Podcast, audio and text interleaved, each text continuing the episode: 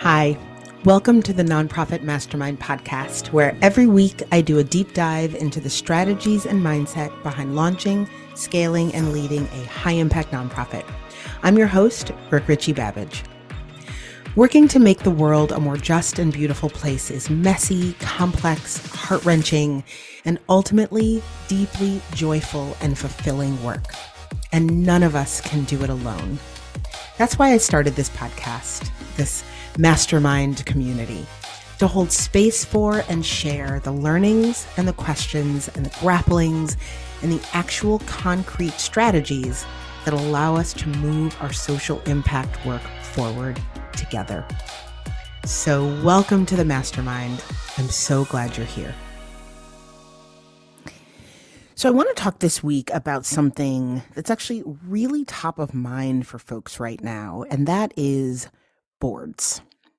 Boards are always top of mind for for organizations. I know that. But I feel like in the last couple months, definitely this year, I've just had way more questions being asked of me and way more inquiries about boards. There's something in the air. And even more specifically, are we doing this right? Right? How do I structure my board in a way that actually feels like a group that I want to work with or that is going to reflect our organizational values. Who should be on my board? I'm not sure I have the right people now, or we're going through a moment of growth or a moment of transition. And how do we switch who's on the board? How do we find the right people? How do I know who those people are?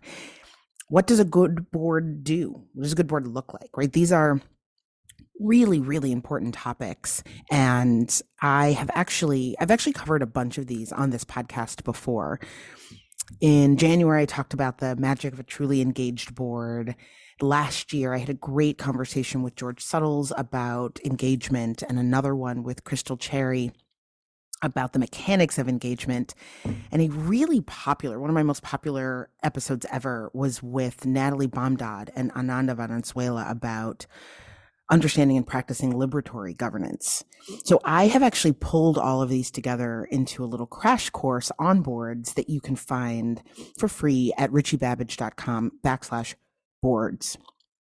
So all of those podcast episodes will be there and along with the the link to today's episode because I I'm realizing this idea of board engagement and how to quote unquote do it right, which I will address, is uh, it creates a lot of anxiety for folks. So these were really great episodes, some of my most popular, and they will be at richiebabbage.com backslash boards.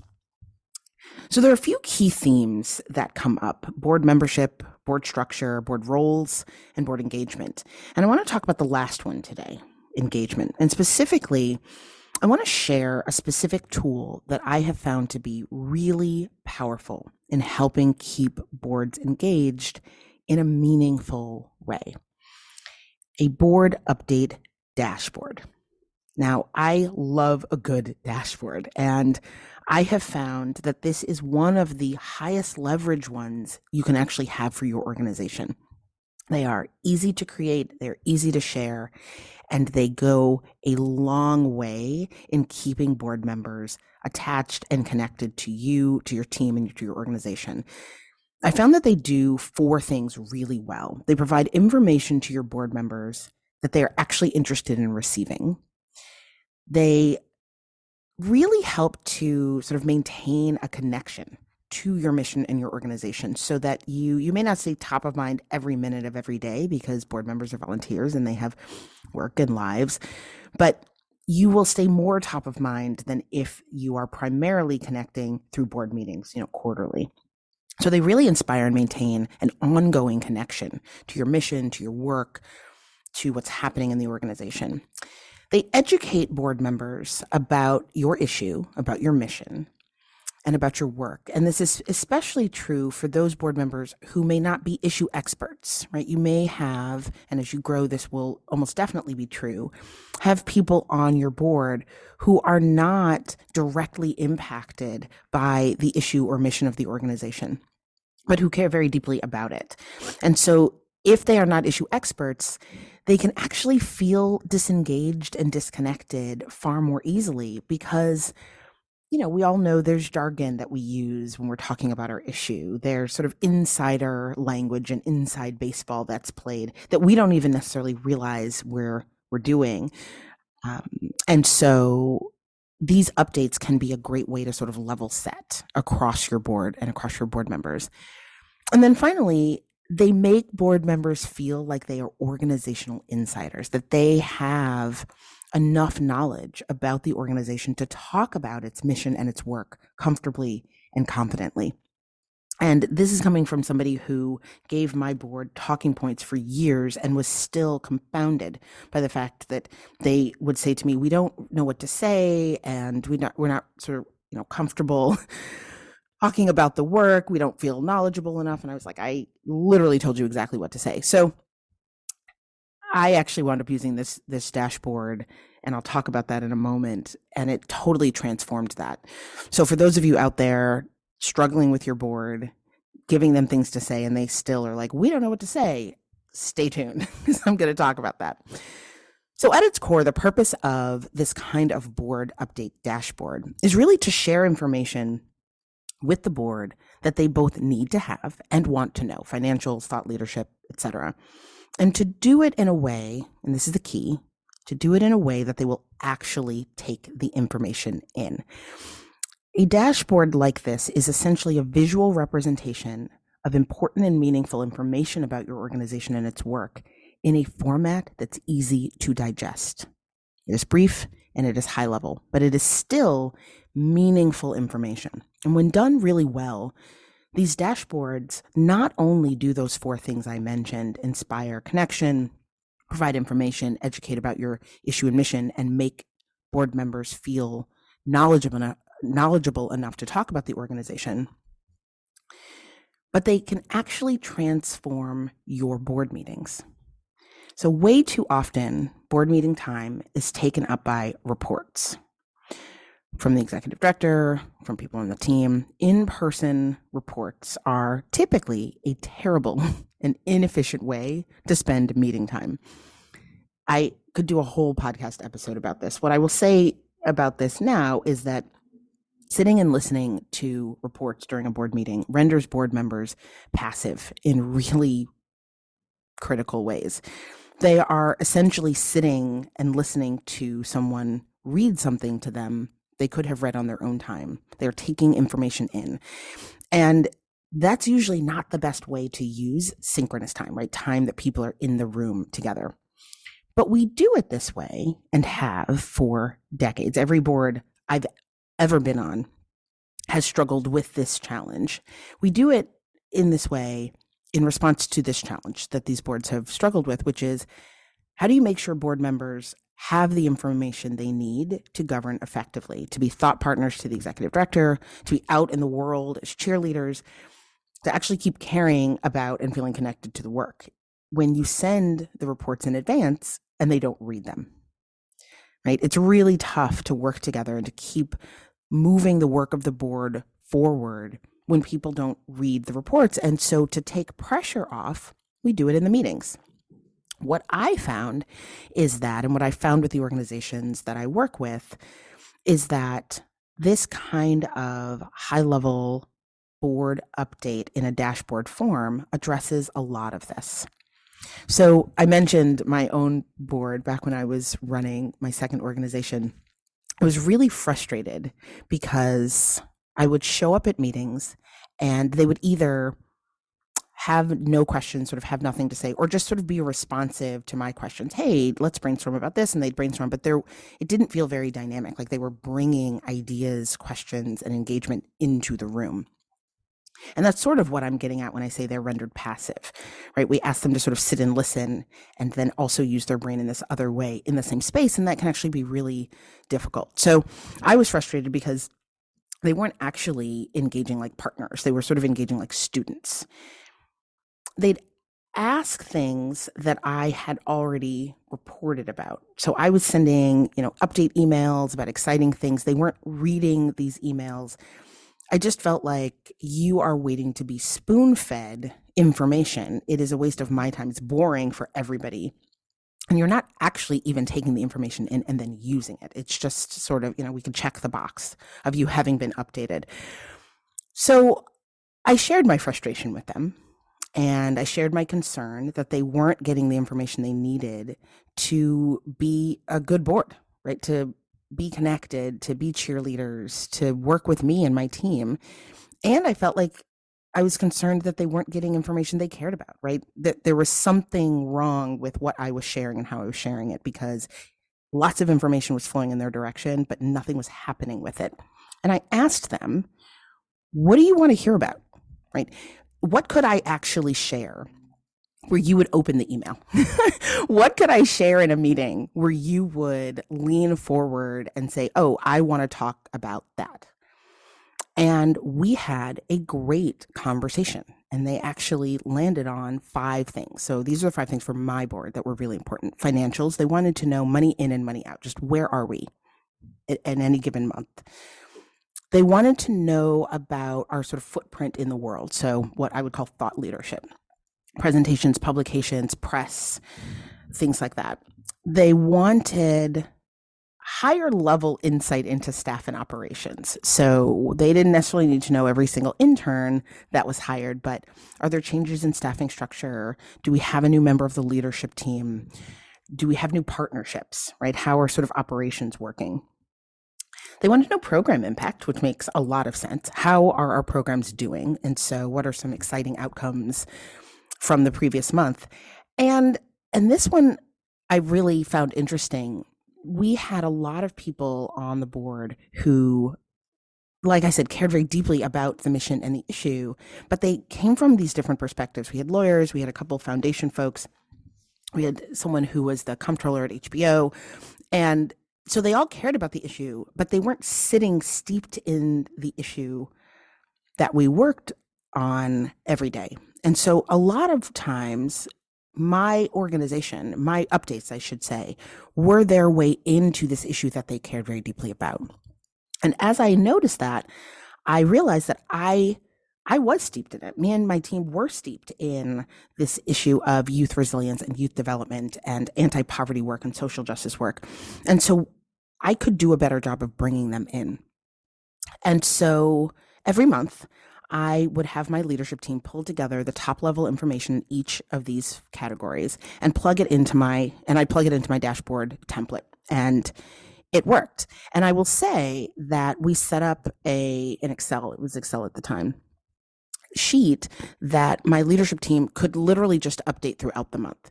Right? So when we talk about money in and money out, this is just on the last day of the month how much money came in and how much money came out. So my director of operations who monitored and updated our QuickBooks with our bookkeeper, she had that number. She would just plug it in. Our director of programs was doing evaluation and was on the ground doing the work with our program team. And so I would say to her, you know, what are three really exciting outcomes? Boom, she plopped them in. So they actually, their work, the team in providing this information, probably spent 15 minutes just identifying the sort of five key things that we needed. And then it took me, because we had a template, another 20 minutes to plug everything in. And it really transformed my board and my relationship with them. I'd get responses to the dashboard, they'd show up at meetings with questions, they would talk about what I'd shared. And interestingly, they were sharing what was in the dashboard with their friends which meant I could stop guessing about the talking points to give them and the information to give them because they were actually able to extract what was interesting to each of them at any given point in time. And the last thing I'll say about what I learned through doing this with my board was that last piece of them not being steeped in the issue. I would include one or two articles that illuminated our issue every month things that I was reading, you know, every day. I, every day I was reading the periodicals and the journals and I was, you know, in the world. And so I would take two really illuminating articles, sometimes a podcast, and I would say, look, this is what folks in our sector. This is what folks who are working on our issue are reading, are thinking about, are talking, are talking about. You can be part of the conversation too. And I would just plug those into the dashboard.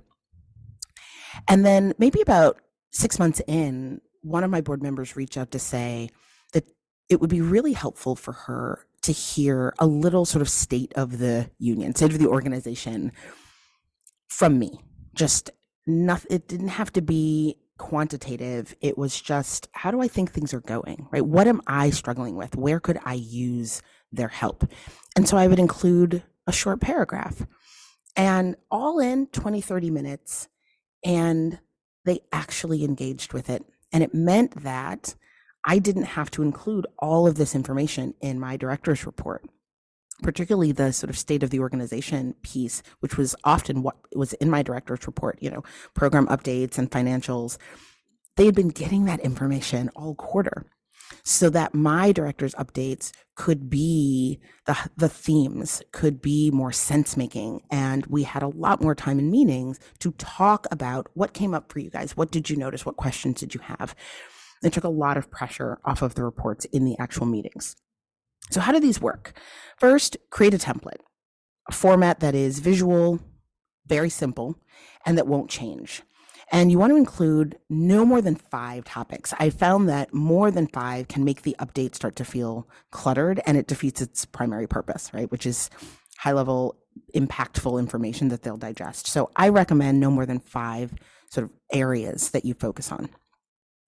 I've included a model dashboard, a template, and a toolkit on how to lead a discussion with your board about this, how to set up a dashboard, and how to use these dashboards as part of an entire engagement calendar or engagement system in cl- inside my high impact board bundle which you can get at richiebabbage.com backslash board bundle. The bundle has trainings on what it means to be a high impact board. And then it has some really nuts and bolts mechanics on how do you set up these dashboards? How do you use them? What's the agenda for the conversation, et cetera. So that's richiebabbage.com backslash board bundle. So I recommend sending these every month or every other month. One of the things that we did with my organization, and I've seen this work well, is over the summer, we just do a summer one at the end of the summer, mostly because people are traveling and it's sort of exciting to get you know one in september that's like here are all of the things that happened and so that can be really exciting. And i've just found that engagement often wanes. You're thinking about other things even as a board so often there's a fundraising event. There's things that are happening in the board is coming together in different ways over the summer. So sometimes people will do that but every month every other month. And don't worry about including a massive email with the update. The dashboard should really stand on its own. And I found that including a lot of text, either in the dashboard or in the email where you share the dashboard, can actually undermine its power. Instead, share the dashboard and invite board members to reach out with responses or insights. It makes it far more likely that they will digest it and then shoot you a quick email most people want to reflect what is being sent to them. So if you send a four paragraph email, they will feel bad sending a one sentence email that's like, this seemed interesting, tell me more. But if you send, you know, a nine word email, here's our update for the month. I would love to hear questions and insights. Boom. They feel like you've opened the door for them to engage in that back and forth. I've also seen some organizations send this via a link via text, and that can make engagement also feel lighter and meaningful to the board. So, to identify the topics for the board updates, I would include a discussion in one of your board meetings and get their feedback on the subjects that will make them feel most plugged in to the mission and the work, maybe what they understand the least, and also what is most exciting to them. Those are some of the questions that you can ask to begin to unearth the topics. And there are certain topics that tend to be really popular with the boards that have set something like this up. So I mentioned for our organization, money in, money out.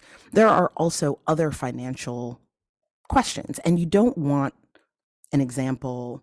You don't want a bucket, for example, that says financials. That's too broad. You'd really want what about the financials are most interesting to you? So money in, money out types and sources of funding. You know, we got this much from foundations, this much from individuals this month. Program impact, so exciting outputs and outcomes, new program directions, new partnerships. Each of those is a different topic.